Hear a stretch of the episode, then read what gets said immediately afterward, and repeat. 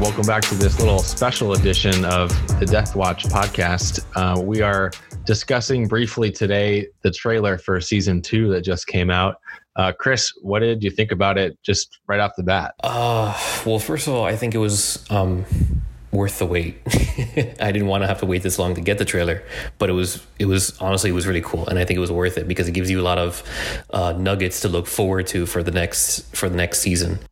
Yeah, almost more than a trailer. It feels just like a teaser. Yeah, that's for sure. Like there was there wasn't any like narration or like narrative story here. It was uh, just a bunch of vignettes, and none of them seem linked right now. Still a bunch of uh, speculation. You know, a bunch of new characters, a bunch of new locations. We we really don't know uh, what to expect. What what we do know is that. Um, Pedro Pascal's mentioned that the character, the Mandalorian, the season two kicks off almost immediately after where season one ends. The trailers got the the armorer, the the replay of what she said at the end of the last season when when he when Mando last talks to her, like this is your youngling, you need to reunite him with his people.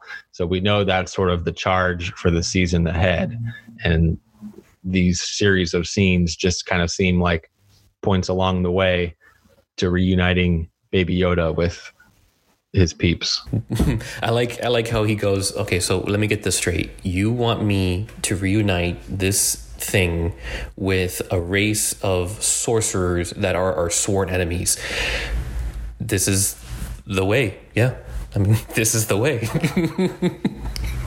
I think what's so interesting still is how historical people talk about the Jedi. Like even the reference from the armorer was thousands of years ago. Mandalore the great like the first of the mandalorian people fought the jedi and not some conversation like 30 years ago you know you know the jedi were everywhere all over the place.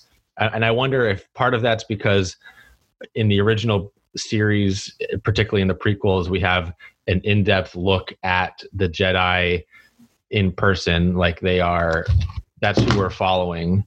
Um and so we, we see their perception everywhere as opposed to like maybe if you were just some random person you might have seen a jedi maybe but if they weren't like we all we're always looking at jedi in all the other movies. So maybe it is easy enough to forget once the the empire really hunts them down. Mm-hmm. Well, on top of that, and propaganda is a very powerful thing, and that's one of the elements that George Lucas tried to portray in the with the empire versus the rebellion. And the empire was very, um, very heavily influenced on the Nazi regime. So uh, in the in the lore, the Empire would have done anything in their power to just cover up the fact the Jedi. First of all, the Jedi were the enemy, and second of all, the Jedi weren't that big of a deal. And then eventually, the what Jedi? You know, the Jedi never they were never around, even though they were of course huge in the Republic and they were generals uh, during the actual Clone Wars. So whenever you know Vic. Uh, uh, history is written by the victors. And in this case, the empire had decades of rewriting history, so to speak, that could have reached, you know, reached into the outer rim. So we get back to the trailer. We've got a couple of planets we get uh, a look at here. Clearly, Tatooine is here. We see a bantha being ridden by a Tusken Raider, so that definitely has to be Tatooine. I think you know you and I have talked. There's been whispers that Jango or that Boba Fett is in this, um, which you know hopefully that does happen. I think there's been this lore forever that Boba makes it out of the Sarlacc pit, um, but it's never clear why or how. So hopefully some of that comes into into the picture here. Uh, there's a snow planet, which we've seen a few through the Clone Wars. Uh, Pantora, they're the moon of Pantora. We get Hoth from Empire Strikes Back. Yeah. There's also Ilum, yeah, which we see in the in the Clone Wars, right, where the uh, where the Jedi younglings gather their lightsaber crystals, which uh, you know could be part of having a young baby Jedi. Who knows? Uh, or it could also be potentially like where Ahsoka is based, or some sort of um, force sensitive group. They stash themselves there. So who knows? Speaking of Ahsoka, who's the uh, who's this robed character that we suddenly see in this seaside dock? Yeah, that comes out of nowhere. cloak.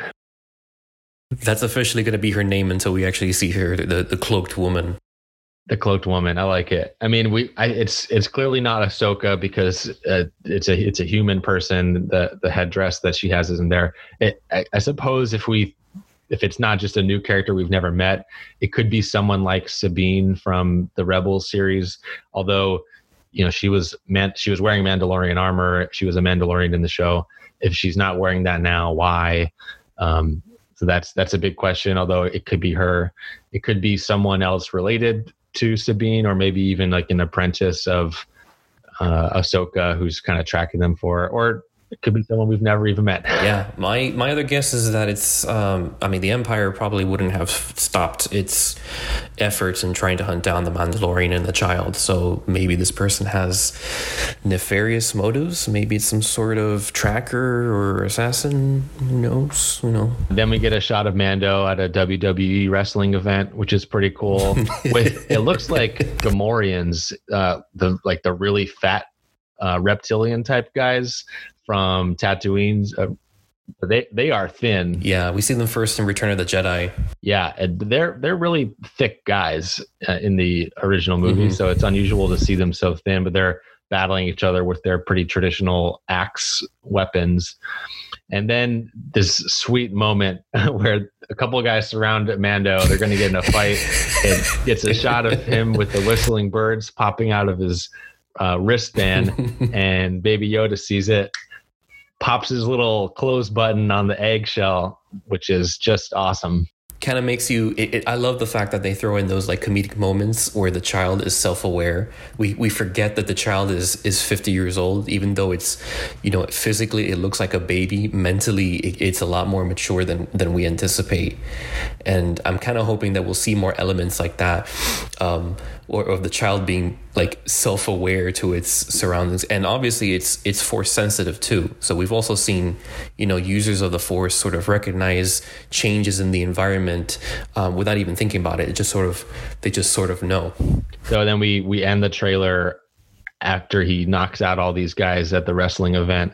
He says this is the way and then it sort of fades black into the Mandalorian title credits, which is uh, a pretty epic fade. And then we get the October 30th streaming date. So, a little detail I noticed about the logo here for the new title card you notice that the A in the Mandalorian actually has both of them, versus in the original season, it's just Mando in the in the A.